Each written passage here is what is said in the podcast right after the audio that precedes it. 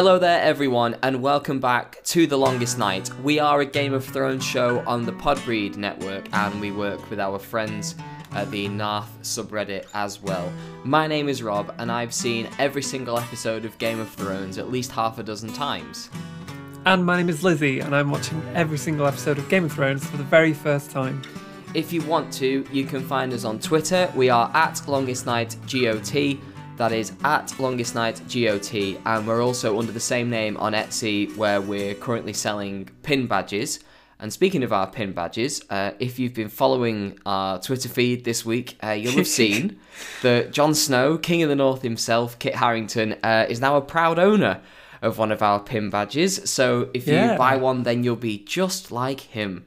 Of course, you too can be king in the north. Yes, you too can be king in the north, Lizzie. That is exactly right.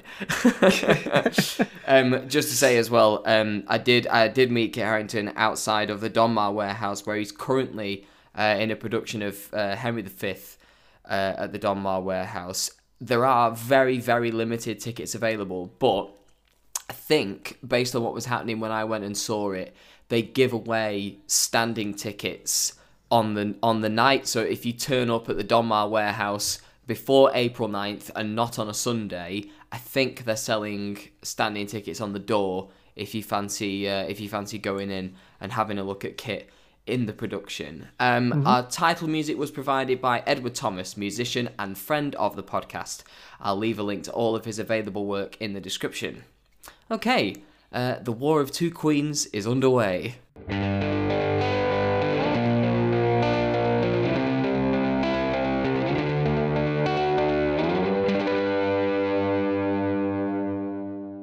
This week, we are going to be discussing Season 7, Episode 2 of Game of Thrones entitled Stormborn. It was written by Bryan Cogman and directed by Mark Mylod. It was first broadcast on the 23rd of July 2017 to an audience of 9.27 million people. Lizzie, what do we make of Stormborn? I thought it was a very good episode again. Um, I was look. I went looking for a quote afterwards to sum it up, and happened upon a line from "A Song of Ice and Fire" by George R. R. Martin himself, who says, "Some old wounds never truly heal and bleed again at the slightest word." You know, there's a lot of those old wounds that come back up again in this episode. Like, I I tried to count how many mentions there were of Rhaegar Targaryen in this. I'm sure there's about seven or eight Yeah. To think there's someone we've only seen the show tangentially in a vision for someone to loom over the the entire well the entirety of Westeros and for us never to have really seen him but we know the impact he's had and obviously everyone in this episode has their own different um, wounds that have been reopened in various different ways. So yeah and like you say, it's the War of the Two Queens and potentially the One King, which is firing up again. So there's that to contend with. Yeah, okay. I think on top of that as well, I think this is very much an episode about collisions and Yeah. Mm-hmm. characters, me- some literal, uh, some figurative, but it's lots of characters encountering each other for the first time, Yeah. or characters maybe going to war for the first time. Um, but I think before that, there's lots of warm, stark moments that give a sense of things kind of coming full circle.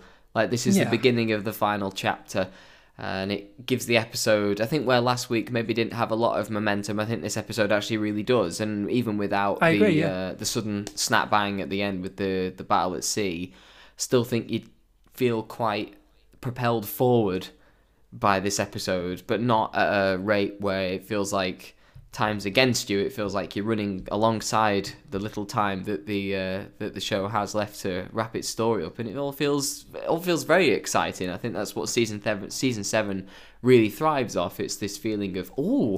That character's just met that character, or oh, that Yeah, character, yeah. and that's what season seven really thrives off for me. And it's uh, this. I think this is the episode where that really starts. Lord Varys has proven himself a loyal servant. Proven himself loyal, quite the opposite. If he dislikes one monarch, he conspires to crown the next one. What kind of a servant is that? The kind the realm needs. Incompetence should not be rewarded with blind loyalty. As long as I have my eyes, I'll use them. I wasn't born into a great house. I came from nothing. I was sold as a slave and carved up as an offering. When I was a child, I lived in alleys, gutters, abandoned houses. You wish to know where my true loyalties lie? Not with any king or queen, but with the people. On Dragonstone, as a storm batters the island, Daenerys and her advisors begin to make plans for her invasion of Westeros. Tyrion urges caution while Daenerys confronts Varys over his previously shifting allegiances, and Varys declares that he's loyal to the common people and states that he will inform Daenerys directly if he ever begins to doubt her leadership skills. And in response, Daenerys promises to burn him alive if he ever betrays her. Soon after, Lady Melisandre arrives at Dragonstone and she instructs Daenerys to summon Jon Snow, whom Tyrion also recommends as a valuable ally. And Daenerys accepts but sends a message with the instruction that Jon is to bend the knee. And at a war council, Yara Greyjoy and Ellaria Sand support an immediate, uh, immediate attack on King's Landing, but Daenerys heeds Tyrion's advice instead, which is to besiege the capital while seizing Casterly Rock with the Unsullied. And before departing, Grey Worm and Missandei share an intimate night together before they uh, before they depart for quite a while. If uh, Grey Worm's going to be off to war very mm-hmm. soon, um, good stuff for Dragonstone this week. What do you make of it? Yeah, really good stuff. Um, I mean, we'll go all the way back to the start. I did find it interesting that Daenerys is only having this conversation with Varys now. Like he's been here a while. It's like mm. you're a, you're in a bit too deep to be questioning his loyalty. But is it just you know another game, or is it a hint of insecurity from Daenerys?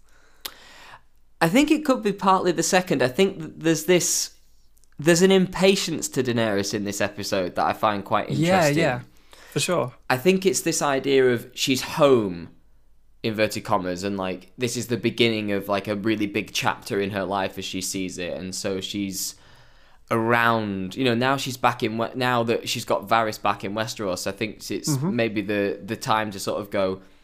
So we're back in Westeros, and now Varys, you haven't been here for a couple of seasons.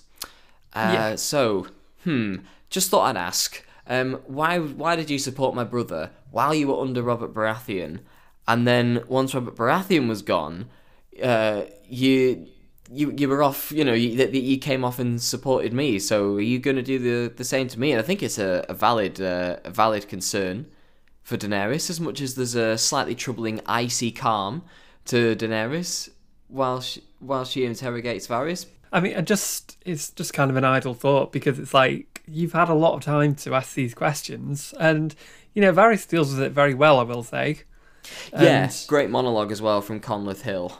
Yeah, it's like he um, he he um, he stands his ground, but he's also you know he takes on the valid criticisms, and you know I think he gets that if he goes out of line, then Daenerys will be down on him like the rage of a thousand suns. Like you're never gonna, you will not, you will not survive that. And Varys isn't stupid. We know this. Mm. I think Daenerys as well is now set on a goal. I think that that's maybe been the slight the problem that I think Daenerys had in Meereen, like as a as a character and as an mm. interesting person in this story. I think a lot of people in the audience did struggle a little bit with the fact that her goals over in Meereen were not as clear as they are no, now. You're right. Yeah, where yeah. it's like the Iron Throne is Daenerys' goal, and it means that now the goal is clear and it's focused. She's less tolerant of things that may get in the way and may obstruct that journey, and so she's taking stock before this big next step.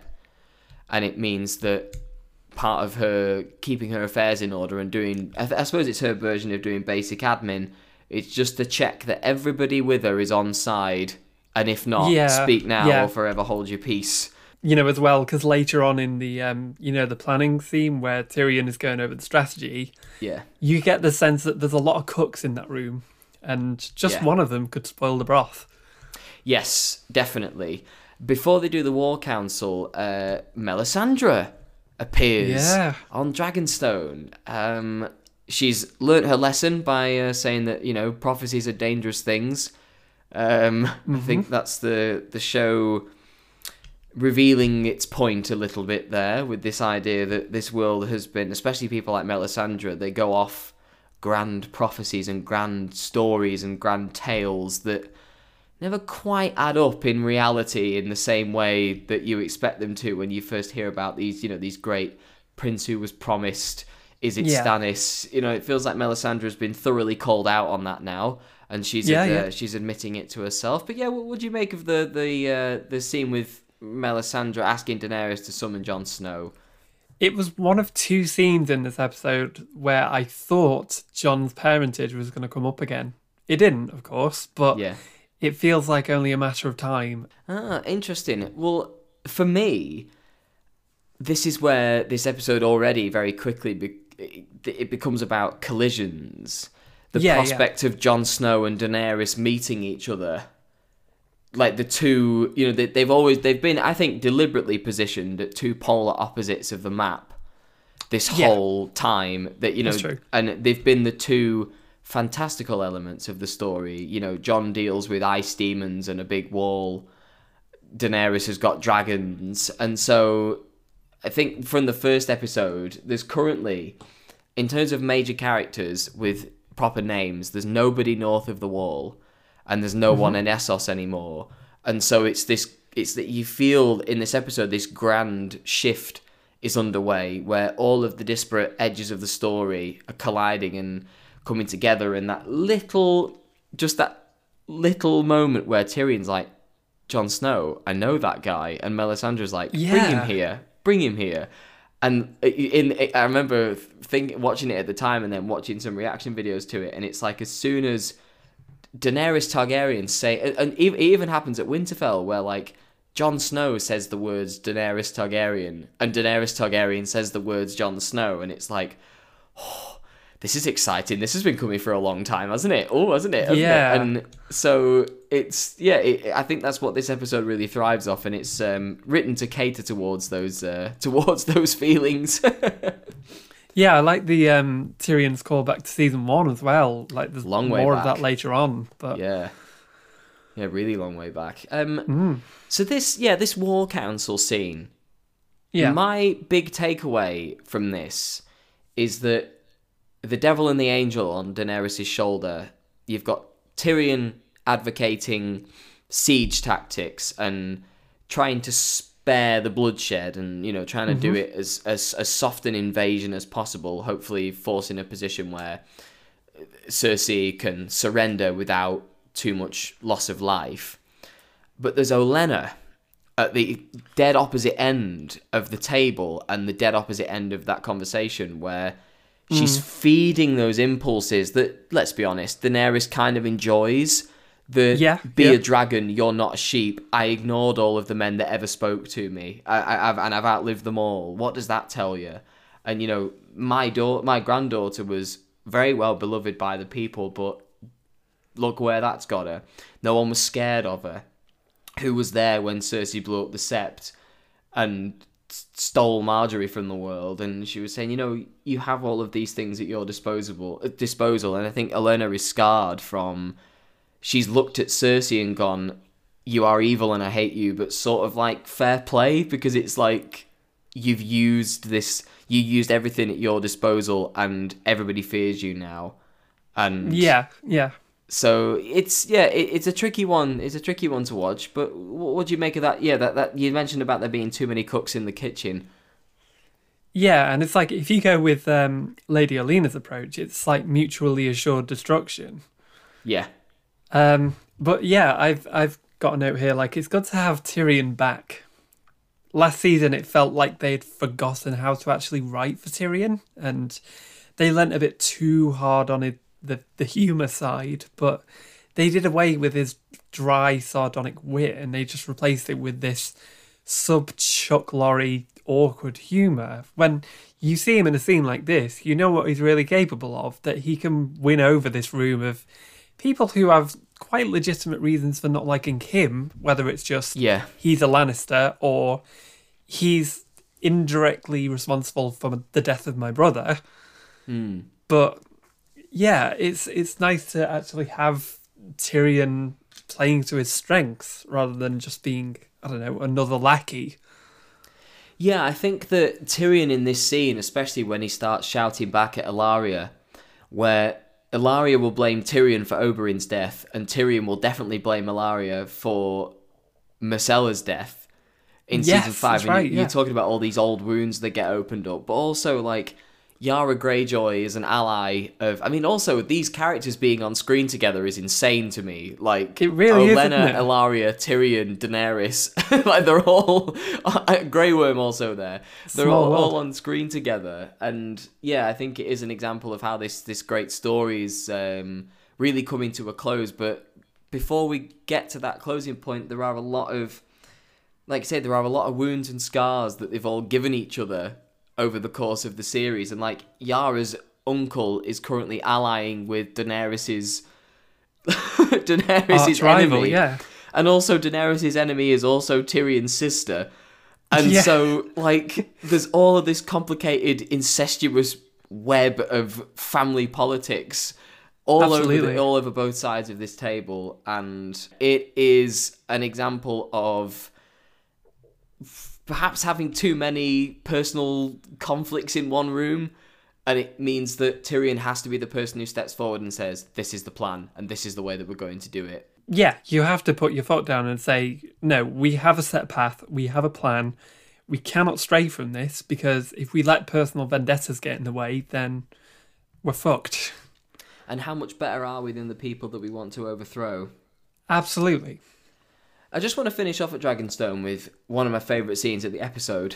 Uh, the Grey yeah. Worm and Missandei scene, which is very sweet. I think that it's very beautiful. I think it's two former slaves revealing Yeah, yeah. themselves to each other on the eve of a departure. Two people who've never really had, like, they've never really had anything like the feelings of anticipatory grief they've never Hmm. really had anything personal to them. You know, that that whoever their families were, we've never met them, we've never known them. They've only ever been owned by people, and they've not ex- exactly been. Well, they were both owned by the same person. They were both owned by Master Kraznys, Yeah. and here they are revealing themselves to each other, revealing that you know.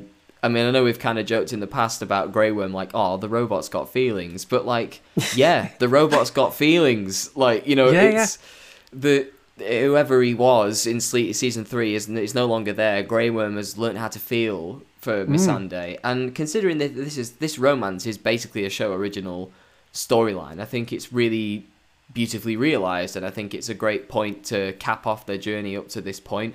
Um, and I love Grey Worm's face when Missandei takes his clothes off, like the fear and like the sickness and the Yeah. shame that like uh don't you know like don't go near my you know I'm, I'm mutilated please you know don't go near me. But then like there's that really crucial shot of his hand kind of like just giving way. And it Yeah, kind of yeah. and for the shot from behind and yeah it's, i just think it's very beautiful and very tenderly done. Um I, I kind of i wondered why they don't shut the door but that's not a huge problem for me. That's that's a very minor nit in what is probably one of my favorite scenes in the episode. But what, what about you? I guess it's one of those like heat of the moment things. It's like you don't Yeah, even yeah. notice it's open because you're No. just lost in this moment. There's there's nobody else there but you two. Hmm. I think as well, if the door was shut, they might have had a bit of a harder time blocking the scene because Well, yeah, there's that shot through the open door of them both Hmm. stood together, and I wonder how they would have come up with that. They may have had to do a profile shot or something, and I don't yeah. You'd have to do like I don't know, like an extreme close up or something. Maybe. Yeah, yeah. But what do you make of it? Um, yeah, I agree. It's, it's really well done. It's one of those rare moments of affection and tenderness, and they really stand out. But they always feel kind of doomed. Um, you know, like Hmm. Jon and Ygritte and um, Tyrion and Shae. It's those you you so rarely see like true love in the show, and there might be a reason for that. Or I true love that's allowed to last anyway? Yeah, um, Robb and Talisa as well, at their moment.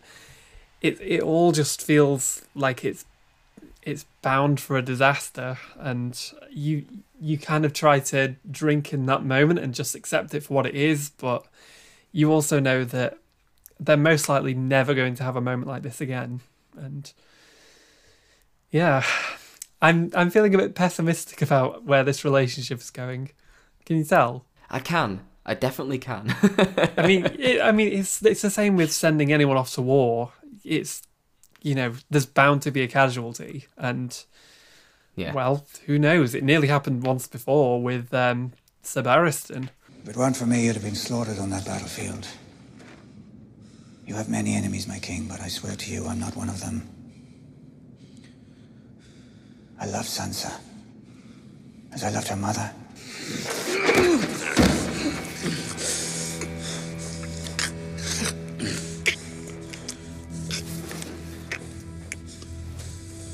Touch my sister, and I'll kill you myself.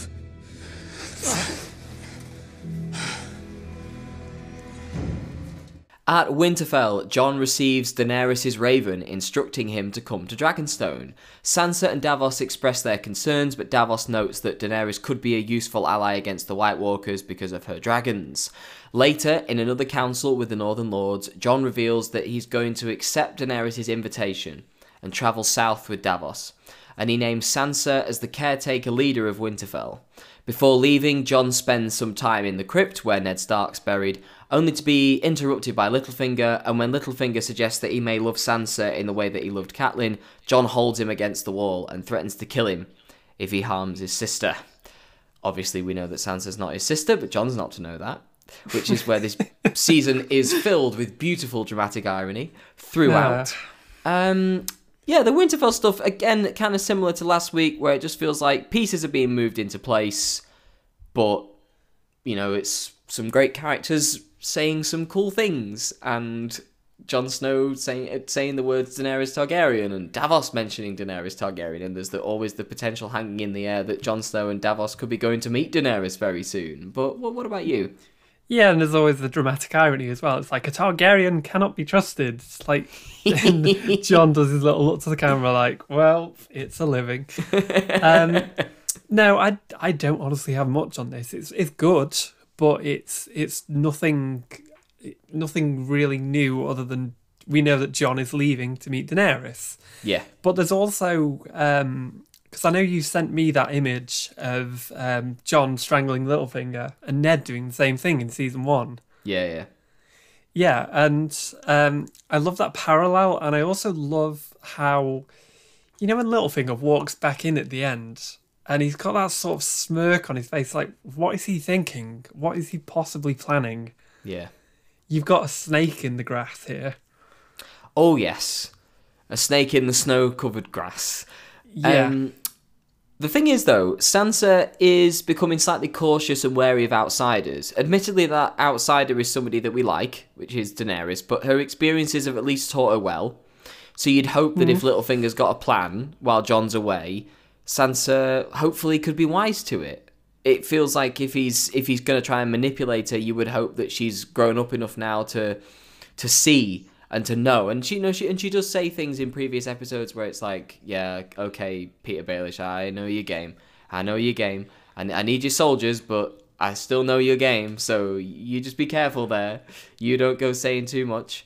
Um, the one thing that I found quite interesting about Winterfell this week, though, is you mentioning in the season six finale that you felt like there was going to be a bit of a leadership battle between Jon and Sansa.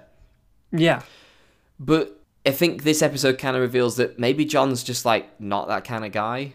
Like, I feel like Jon could sense a bit of a leadership battle coming, and he's sort of saying, You named me king in the north, but like, I, I just accepted it because I love the north and I love you guys, and I, I didn't want it. I just kind of took it when you offered it to me. And so the first chance he's got to sort of like, no, Sansa, you, you do it, you do it. He's he's gone, and he's off to meet. Yeah, yeah. He's off to meet Daenerys and uh, you know get get this uh, hopefully get this Dragonstone or you know try and survive a you know Sansa thinks that it might be a trap. You know, obviously we're sat there thinking it's not a trap. Tyrion's a good guy. Tyrion would never do this, and like Tyrion would never lead Jon Snow into a trap and all this. And we know that Jon's going to be okay when he goes south, but Sansa's not to know this. But of course. Yeah, Jon just sort of says, "Well, you're in charge," and basically, I think the show is just sort of saying we're not messing about. Like, we're not going to have three or four episodes about like Jon Snow and Sansa trying to run Winterfell in different ways. It's going to be a couple of disagreements. A letter's going to arrive. Two letters are going to arrive because obviously you've got um, Sam's Raven from the Citadel as well. No messing about. yeah. Jon's off to meet Daenerys. This is what the season's going to be about at Winterfell. Sansa ruling the North while Littlefinger's stuck in the wall at the uh, at the Great Hall. I don't know if you've noticed this. Um, he has stood in exactly the same spot in the Great Hall for the last three episodes. Whenever they've been doing these meetings, he stands on that exact wall in the exact same spot, and I'm, I was beginning to worry. You're watching- right. I- yeah, beginning to watch this ep- when I was watching the show live. I was beginning to worry that his cloak was stuck in the wall, and he was just too embarrassed to tell somebody, like, "Hey, hello, I'm stuck." He's caught it on a nail or something. Yeah. Yeah, exactly. Or he's got like a bit of his cape trapped between a brick, and he's like, "Oh God, I'm stuck." Just, just, just keep, keep your cool. Keep, keep your calm exterior. That's it. That's it. Just do your Yeah. little Arms smile. folded, little lean. Yeah. Um, but yeah, that is where this season's gonna go. Where it's like Jon's off to Daenerys now. Sansa's hanging around at Winterfell. Littlefinger's going to be moving in and out of the darkened corridors, that sort of thing. Um, but yeah, it's it's just moving. Winterfell is still the moving things into place bit of the of the show. I think Yeah. at the moment there's yeah. I think you'll begin to sort of realize now that like there are three. Now it's been established in this episode that there are three main plots to this season, which is like the stuff that's going to happen with Jon going south to see Daenerys, the stuff Mm-hmm. that's going on in King's Landing with Cersei versus Daenerys, and Yeah. then the stuff at Winterfell.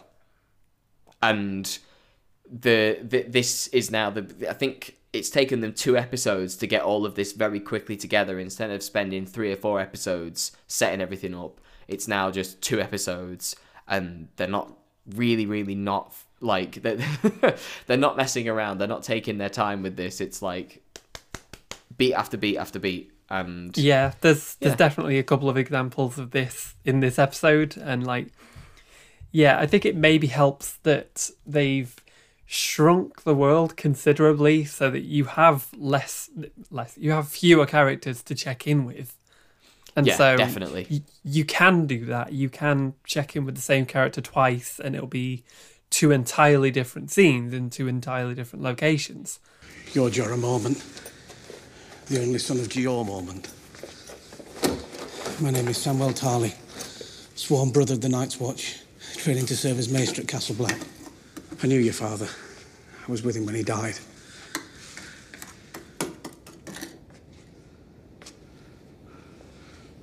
You're not dying today, Sir Jorah.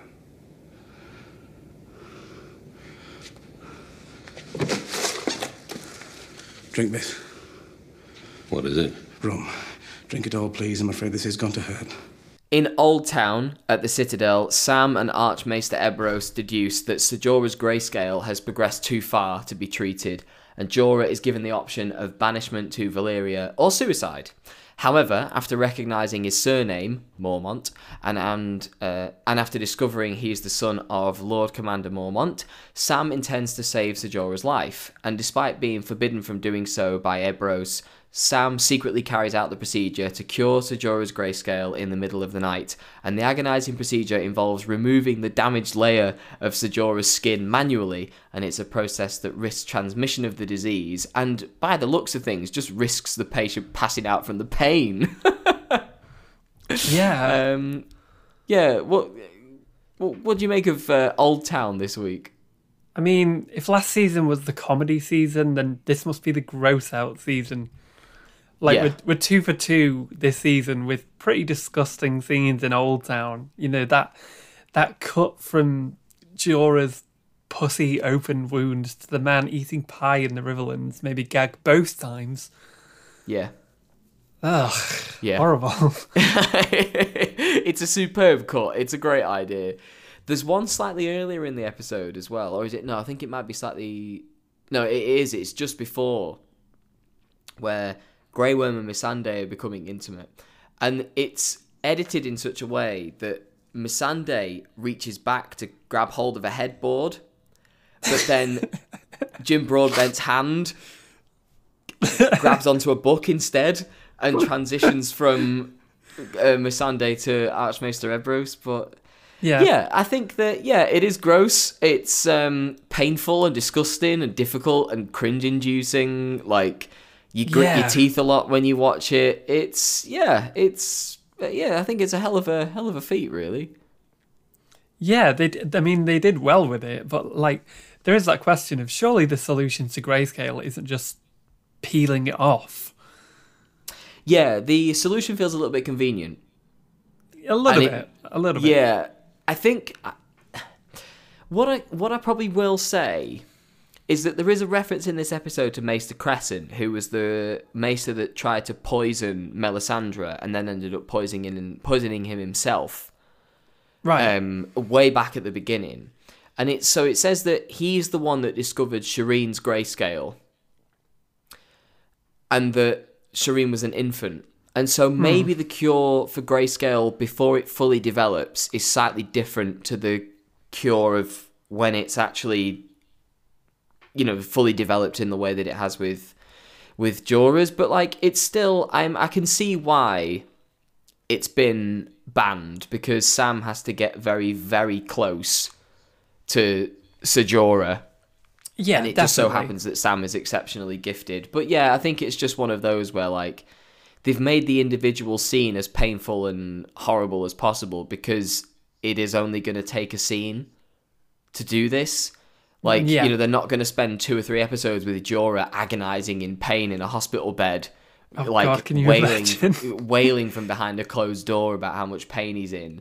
Like you know, Oh, it's something no. where like, well, we Yeah. can't do it all at once, Ser Jorah. We're gonna have to do this in three or four different sittings, and like, you know, y- you're gonna go through a lot of pain to do it, and there's a risk of transmission, and you know, all mean, of these things, and so they make. They said they were going to kill me tomorrow. I mean, what? How much time do you have?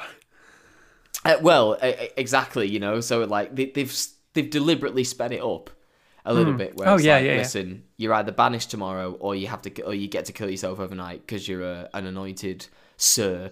You're a knight. Um, but I think to be honest, the more important thing for me from this is again this benefit of collision. You get characters from disparate ends of the story saving each other and helping each other. Sam's connection to Jeor Mormont, who is a character that's been dead for like thirty episodes.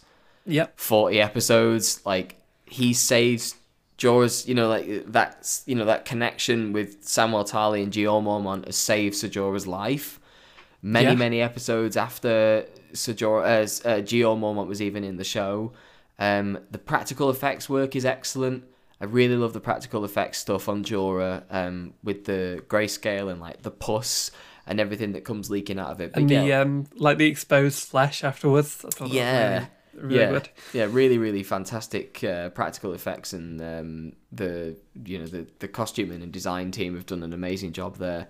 But I think for me, the more important thing is just what it means to Ser Jorah and Sam to be able to be in the same spot and to be able to you know for Sam to be able to rescue Ser Jorah and for Ser Jorah's ailments to be able to sort of give Sam a little bit of faith that he's, you know, he does belong in the Citadel and that he's one of the first people in many, many years to try this, try this procedure.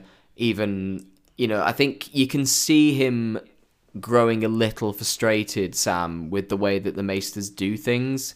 Sam understands the urgency of the situation in a way that, whether it's to do with trying to fight White Walkers or whether it's to do with trying to save somebody from a death the following day, and you can see that he's becoming a little bothered by like the fact that he's just sort of been told to do cleanup duty in the Yeah, hospital agree, yeah. wing and Yeah. when he this is the potential that he's got and so i think he's annoyed by the sort of like you know the maces have all got their nose in books and like they're not really looking at anything else and it's all very oh yes well we're very rational um and we're very but we're also very slow um It's a lot like um, the High Sparrow that, and it's all about like yeah. you know rationality and what the texts say. But you know, often you come up against something that you can't find an answer for just by reading a book. You actually have to do something. Yeah, uh, precisely. And so Sam takes this decisive action, and I think it's also another example of the show going, nope, we're not messing around this season. Like, we have No. seven episodes to get all of this done. We're, we're basically, by halfway through next week's episode, we will be a third of the way through the season. And things have got to get moving. And so I think that they work around that by making sure that the the the, the feelings evoked about the character relationships are as strong as possible in these Yeah. short you know the, the, the shortened available time that they have. No, I, I think they do a good job of it. Like the you know the one more day line. I I thought that was the writer's way of working that condensing of events into a short span of the episode and to make that rapid turnaround feel more natural. You know, it's like the show doesn't have much time left, but neither does Jorah. It's like if you don't do this now, No. then Jorah's a dead man. Yeah, this season is a race against the clock in many ways, and Yeah. it's a race against the clock for the characters just as much as it is for the uh, for the writers, and I think you can feel that in this. scene. Absolutely. Heard he's queen now. Heard she blew up the Great Sept. That must have been something to see. Boom. Hmm. i Can't believe someone would do that. Cersei would do that. I thought you'd be heading for Winterfell. Why would I go there? The Boltons have it. No. The Boltons are dead. What? Jon Snow came down from Castle Black with a wildling army and won the Battle of the Bastards. He's King of the North now. You're lying. Why would I lie about that? He's your brother, right?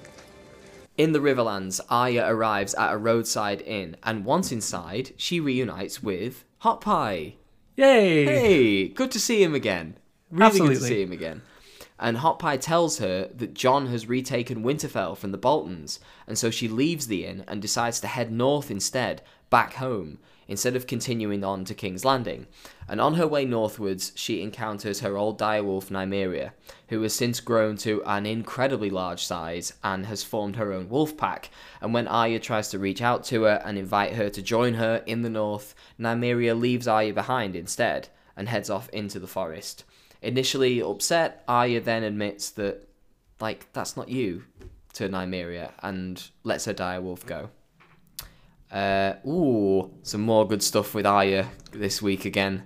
There's Yeah, just those definitely. little, just those little flecks of humanity, just just coming back to Arya. Just the, the, the human feelings that she's not had for quite a long time. It, feels like they've, uh, it, it feels like they're, they're coming back a little bit. What what about you?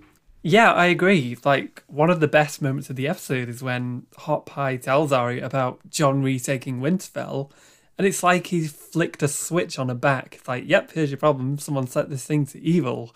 Flicked it back up. Like even before that, she's acting like all cold and distant. She's like, she doesn't even notice that Hot Pie is there for the most part. Like steals his food and just has this thousand yard stare.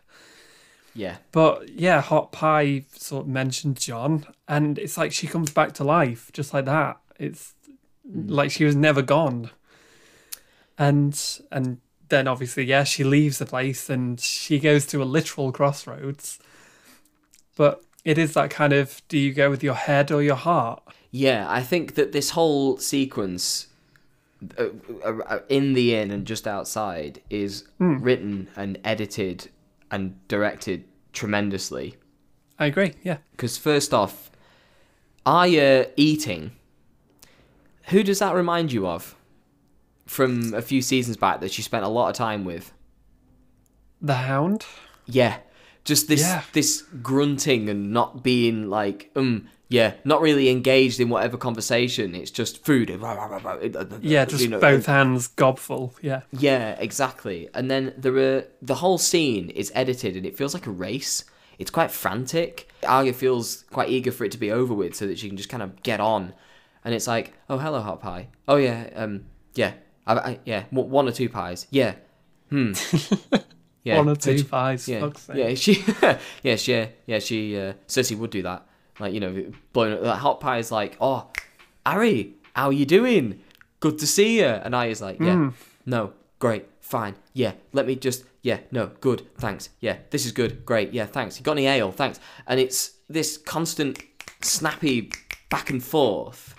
But then there are two moments in it that Hot Pie provides that kind of just leave Arya lingering in sil- lingering in silence for a second. And the first one is the Yeah. what happened to you, Arry? And it's just Oh, this God, second yeah. where Arya goes like, "Yeah, what did happen to me?" because it's not like a oh Arya, you you know like Arry um like you know what's been going on what happened to you what where, where- it's it's more like a you are completely different to who I said it's like, goodbye I, to in season I don't recognize you anymore. Who are you? Yeah. Um, and Hot Pie's a really great reflective surface for Arya because Yeah. this is something I really like about something the show does every now and again where it will return to a character that, you know, it will put two characters together in a scene again when they've not been together for quite a while and you'll Hmm. notice the difference between them. Um, I always like to compare it to uh, weirdly in the Star Wars films where in the in the in episode five, The Empire Strikes Back, especially where Han Solo Mhm. meets uh, Lando Calrissian, and Lando Calrissian is exactly the same in personality as Han Solo is at the start of episode four, A New Hope. Yeah. But because Han Solo is developed across the course of one and a half films to become like a you know like a rebel fighter and a good guy coming up against someone who is exactly like he was one and a half films ago. Makes you realize how far Han Solo has come. And so with Arya in this sticking her against the character that is they were together in a completely different era of the story it it's a really good chance to just sort of go wow yeah like Arya is not who she used to be. Um, Yeah. But then there's the other one as well, where, as you crucially yeah, and rightly pointed out, it's that, you know, Jon's king in the north now. And it's the only other time in the conversation where she's just silent and hmm. thinks. And then the sadness goes across Maisie. I mean, Maisie Williams' face, they made a little joke about it in season six where she said that she had very expressive eyebrows. And she uses them to full effect here the sadness Absolutely. that comes in through those Yeah, eyebrows yeah. and through her eyes um is just so it's just a very beautiful and touching moment. And then the decision that Arya makes to go north is really gorgeous. And she rides north into the snow as well. And it's like she's Yeah, heading towards where winter is worse. And you know I always associate snow with the Starks. And then this the the theme strikes up and it's like yeah yeah you you made the right decision there just leave vengeance for a little while maybe it's not Yeah. the way to go and yeah it's it's it's very beautiful i think it's very very beautiful It's a lot like um, Theon telling Sansa that Bran and Rickon are still alive. It's that that little ray of hope when seemingly all hope was lost. yeah i have a home to go home to Yeah, exactly. And then you have the uh, the scene with Nymeria as well, which is another Yeah. another season one callback in this episode. Yeah, yeah. uh, signed off with another season one callback, which was the "That's not you, that's not me" parallel from, and it's it feels like the like I was saying before about this show feeling like it's coming full circle. There's lots of deliberate references to the very beginning of the Yeah. story that we've that we've laid witness to, and the size of Nymeria always kind of blows me away because it's like I think God, yeah, she really was massive, wasn't she? And then like you watch the scene and it's like no, I'd I'd forgotten my memory. In, in my memory, she was somehow smaller than she is. Yeah, and that we've not seen a dire wolf in so long that when you do see one, it's like, whoa, my god. Um, but yeah, it's um, like you say, it's that callback to season one. It's it's a reminder that they both still bear the scars of the events of the King's Road, yeah, and some of them are quite similar. Like they they both lost each other as a close friend, as well as Mycah in Arya's case, but um, they were both sort of cast aside in that episode in different ways. You can't help but think how different things might be if Joffrey had been punished for his behaviour, yeah, or if Sansa had backed Arya up when she was protesting Nymeria's innocence. Yeah, But of course, Nymeria doesn't understand that Arya had no choice but to let her go and actually saved her life in doing so. Hmm. But yeah, just how different things could have been for them both. And I think Nymeria in that moment realizes, do I really want to?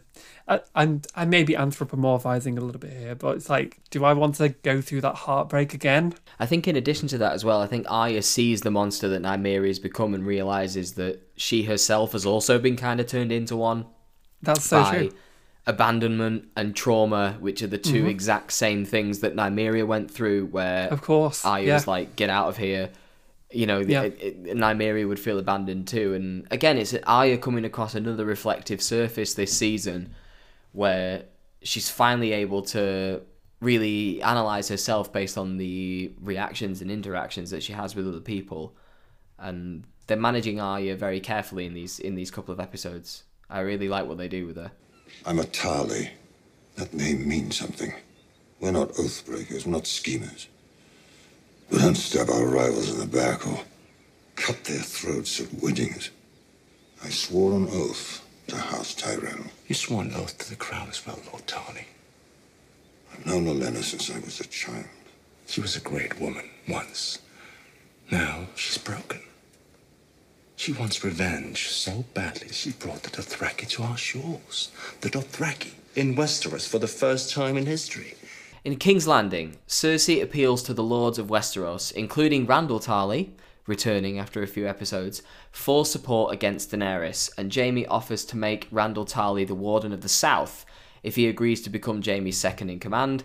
Later on, Qyburn demonstrates to Cersei the power of a weapon that he's been building to, in order to attack Daenerys' dragons. And the weapon he reveals is a scorpion, which is capable of wounding dragons and possibly killing them. I think it's another example of the speed that this season is moving at and the priorities that this season has. That usually Qyburn's Scorpion would be a moment to end an episode. Yes. In the early that's true. days, like the reminder, Yeah. if they can be wounded, they can be killed. And it's like, yeah, it's a good line to close an episode. Oh, we still have 20 minutes left. Yeah. Yeah, what do you make of the King's Landing stuff? It's only a couple of scenes, but Yeah, I mean, go back to the start. It's good to know that I'm not the only one who's bad with names, as Jaime says. Rickon, isn't it? Dick, Dickon. oh, yeah, Dickon. How could I forget? Well, you did forget because he means nothing to you. But anyway, um, if Jaime can think of no better person to be Warden of the South than Randyll Tarly, then what does that say about the South? It sounds more like a punishment than a reward. just one little thing, by the way. Uh, Dickon's been recast. So Has he? in season six, Dickon was played by uh, Freddie Stroma, and Okay. now he's being played by Tom Hopper. Well, I credit to the show, I guess, because I genuinely didn't notice.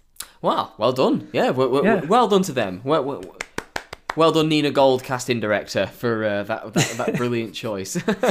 Yeah. Um, one thing I will say is that Cersei is deliberately appealing to Westeros' xenophobia and suspicion of foreigners, and it, I think I right, think I think it's a decent campaign to run, and I think that's why, like, to be honest, Cersei does not have many allies. This is something that was discussed in the previous episode, and so Mhm. yeah, Randyll Tarly's like, well, you know, you're the leader of the Tarlys. We kind of need you. Uh, care to join? And Randyll Tarly just sort of says, uh, hmm, I'll think about this. Let's just say it moved me to a bigger house. and so, of course he will. Of course he will. of course he will. but yeah, it's in keeping with Cersei that we like we know she'll fight dirty if she has to. Yeah. And gotcha. that's exactly what she's doing. You're gonna be queen of the Iron Islands. Once I kill my uncle. And what will you be, handsome? Whatever my queen commands. You'll be my advisor. My protector. Oh, I see. Your protector. So if someone gets too close to you, You might have to intervene to hold that person back. until they've made their intentions known. Why are you standing all the way over there then? A foreign invasion is underway. In the Narrow Sea, after leaving Dragonstone, the fleet of ships controlled by Yara and Ellaria Sand sails to Dorne to retrieve the army meant to lay siege to King's Landing. And while at sea, Yara and Ellaria engage in some rather serious flirting. But the fleet then suddenly comes under attack from Euron Greyjoy, whose men board Yara's ship and begin an assault. And while Yara's fleet is quickly wiped out by flaming projectiles and attacks from all sides, Euron fights with the Sand Snakes, killing two of them while taking Tyene and Ellaria as his prisoners. And later, while Euron fights with Yara, he takes her prisoner as well and calls out for Theon to come and rescue her. But Theon, suddenly very seriously affected by the events around him, and with the sight of Euron holding Yara captive, jumps overboard. And as Euron's fleet sails away, Theon can only float in the water and watch on helplessly Um, this is very good. It's not my favourite battle of the show for reasons I will explain, but what did you make of it? Um, yeah, I I liked it. Um, again, I don't really have much on it other than you know Theon um, jumping over at the end because you know, as we say, some wounds never truly heal and they bleed again at the slightest word. It is that you know that trauma eventually catching up to him, whereas it felt it feels like up to this point, you know, with his um, reunion with Yara, especially, that he's done a really good job of repressing it. And in this moment, yeah. it just all came flooding back, and he couldn't cope with the situation. And in that fight or flight moment, flight was the obvious option. Yeah. But yeah, um, I thought the fight scene was was pretty good. There's no like real other than you know um, Euron descending from the other ship and just laughing maniacally. There's no particular standout moments, I would say, but mm. it hmm. it did its job. Yeah, I sort of agree with that. Um, I think that I mean, obviously, Euron is insane, and I love it. The way that he screams Clearly. as the Corvus descends, and he basically just laughs his way into war is yeah, like yeah. that's that. I think that's yeah. I I, I do love that. Um, Pilou Asbæk, who who plays him, really brings his all in that moment. Um, but yeah, the I feel like parts of this are played at one point two five times speed. That there's just something odd about the frame rate in this scene, or like the the way that it feels slightly choppy. Sometimes, I haven't noticed that, but I might have to go back and look at that now. There's little moments where it just feels like it's playing slightly fast, and I think it contributes to this feeling I have that where Blackwater was built on the perspectives, the battle itself was built on the perspectives of Tyrion and the Hound. Mm. And then in the way that the Red Wedding was built around Catelyn Stark's perspective, and the way that the battle at the Wall was built around the perspective was kind of built around the chain of command, where it was moved from Sam to Jon, occasionally dropping in with Ygritte and that sort of thing. You know, it was always a person's yeah, eye yeah. view. Hardhome, you followed Jon through all of it. Battle of the Bastards, you follow Jon through all of it. Yeah. This doesn't have that same like which character are we paying attention to here? And it that's feels like true, the moment, yeah. It, and I don't know whether that's because they wanted to go with the chaos, like they mm. wanted to be like, this is completely chaotic. It's at night, and you know, it's a different kind of battle for the show. It's at sea, lots of fire and water together. It's the it's first time they've really done something yeah. like this. Yes, yeah, exactly. But then when it does settle on Theon, the way that he freezes and the mm. way that years of torture come back in Alfie Allen's face, and the way that Ramsay jumps in to Theon's mind because there are people all around him. Uh, someone we interviewed on the show, actually, Curtis Napier, he's having his ear cut off in this scene. And oh, which family, yeah, which family does Theon know very well that cut body parts off? And so it's it's the Boltons, and so Ramsay jumps right back into his mind. His body, Alfie Allen's body movements while he jumps overboard, like that is mm. so. Theon. I don't know how he embodies him so so brilliantly, but yeah, I agree. Yeah, but I love the the point that the episode is left on, which is like you were saying that wounds don't just heal because you want them to, and recovery from something like PTSD that Theon definitely has. It's not yes. linear. It isn't linear. No, There's no. lots of peaks and troughs, two steps forward, one step back. You know, we see it just as much in Yara's face and Euron's face as we do Theon's, like the way they both react to what he does. Like Euron's like, or like this stupid evil laugh, and Yara's like, "Oh God, I really thought we had him back, and it turns out we don't."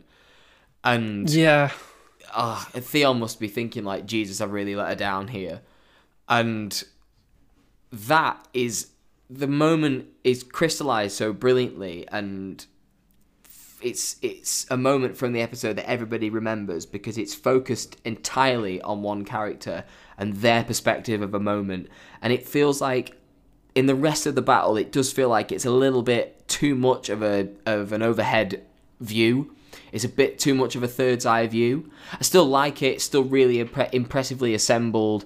Um like i say it's good to like get like it, i think it's just a, a brilliant example of the show putting a, a, an amazing visual set piece together and really carrying it off. The the projectiles flying everywhere, the sense of chaos, the lack of visual direction. I feel like there's not much of a you know th- th- there isn't much consistency with like um that it, it doesn't choose a path to go down. No, And I think that's a yeah. little bit to its detriment, but I guess that, I think that's the point that it's like, oh my god, we're being attacked from all sides. What do we do? But there are certain moments in it where I feel like they want us to feel a little bit more than we do, and I do have to say I feel a little bit sorry for the actresses that play the two sand snakes that are killed because they get a little bit of a send off with that scene in the in the hammocks before the battle, and like we get to see them in action with the whip and stuff. But it just feels like the show, ever since the end of season five and the start of season six, it just feels a little bit like the show has been apologizing for the sand snakes, and I feel a little bit sorry for the actresses that like they probably thought they were going to come into something and have a really big role. And since the end of season five, the Sand Snakes have been in a grand total of three episodes, and they're dead in this one. And Well, two of them are dead. it, two of them, yeah. So like you know, I feel a little bit sorry for them in in that regard, and it, it, it does feel a little bit like. I mean, I remember some people joking at the time where it's like, well, I don't like Euron, but at least he killed the Sand Snakes, and it's like, oh, Oh no, that's a bit no. mean. Yeah, Yeah. It, it, it, it is a bit mean, and like I'm sure that like you know they're professionals, they'll understand that not everything works out, but yeah, I feel a bit bad for the actresses in this scene. It's not a comment on the scene itself. I just I feel a bit sorry for them. I feel like the show has been apologizing for them when it didn't it didn't really need to. I think it should have just done what it normally does, which is just stick to its guns. No, and exactly. just go with it. Yeah, yeah. It's they Yeah. weren't the problem with the Dorne storyline. The Dorne storyline was the problem with the Dorne storyline. But Yeah. yeah, I it, it felt Yeah. like at the start of season six, for example, it's like, oh shit, this is actually going somewhere, and then they just decided not to really do anything with it. Yeah. And now here we are. So yeah, With only two don't- left, I don't know. It's I guess it's the show just kind of cussing its losses rather than apologizing, maybe. But Yeah. Yeah, And also doing what it's been doing since the start of season six, which is cutting a couple of corners so that things can move on and things Yeah, can head yeah. towards the end.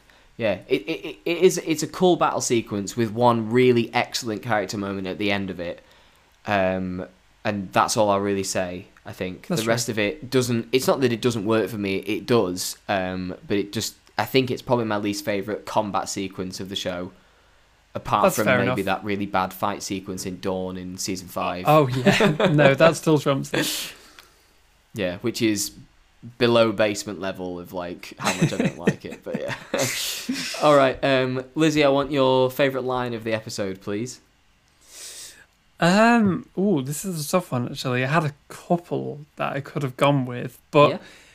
I mean, that's. Um. I don't think there was one particular standout line in this episode, but I'll just. Oh, sorry. I'll go with Jon Snow. Touch my sister, and I'll kill you myself. Yeah, good old family strength there. That's uh, Indeed. That's what we like to see. Okay, who's your loser this week? Uh, Euron. Very yes, easy choice. Yeah, I, I am not surprised that uh, Euron's your pick at all. No, who else would it be? uh, well, exactly, nobody else. Um, who is your winner then? Um, I'm gonna give it to Arya this week. Ah, Yeah. Oh, it's a good good I- to see her back in contention for uh, winner of the week. She uh, she won the season six episode three, and then before that it was the last episode of season four. So I think with uh, greater focus being paid to the central characters, it does mean Hmm. that more of this will happen. I think, and in this uh, you know in this collision course of an episode, I think maybe she's the person at the moment at least that she's on the straight and narrow. Well, fingers crossed. Yeah. All right, then, we'll be back next time for episode three of season seven entitled The Queen's Justice. Uh, as I said before at the top of the show, if you do get a chance to go and see Henry V, by all means, it, you will be standing at the back, but it's a great show, and if you have the money to put aside to get to London, first of all, if you're in the UK, um, it's well worth it. Uh, I'm going to try and go and see it again, because apparently that's a done thing. You go and see plays twice to uh, Yeah, you can um, you can stand at the back like Littlefinger, just sort of sneering. Stuck in a wall. yeah. One thing I will say as well is that um, Danny Kiran, who will be making a brief appearance in this season of Game of Thrones, uh, is also in the cast. Um, we'll have to look out for him in future episodes, but he also has quite a prominent role in Henry V, and he's also wonderful, as are the rest of the cast. It's a great production. So if you book any tickets, let me know on Twitter and we can talk about it. but until next time, thanks very much for listening, everyone, and we'll see you soon. See ya.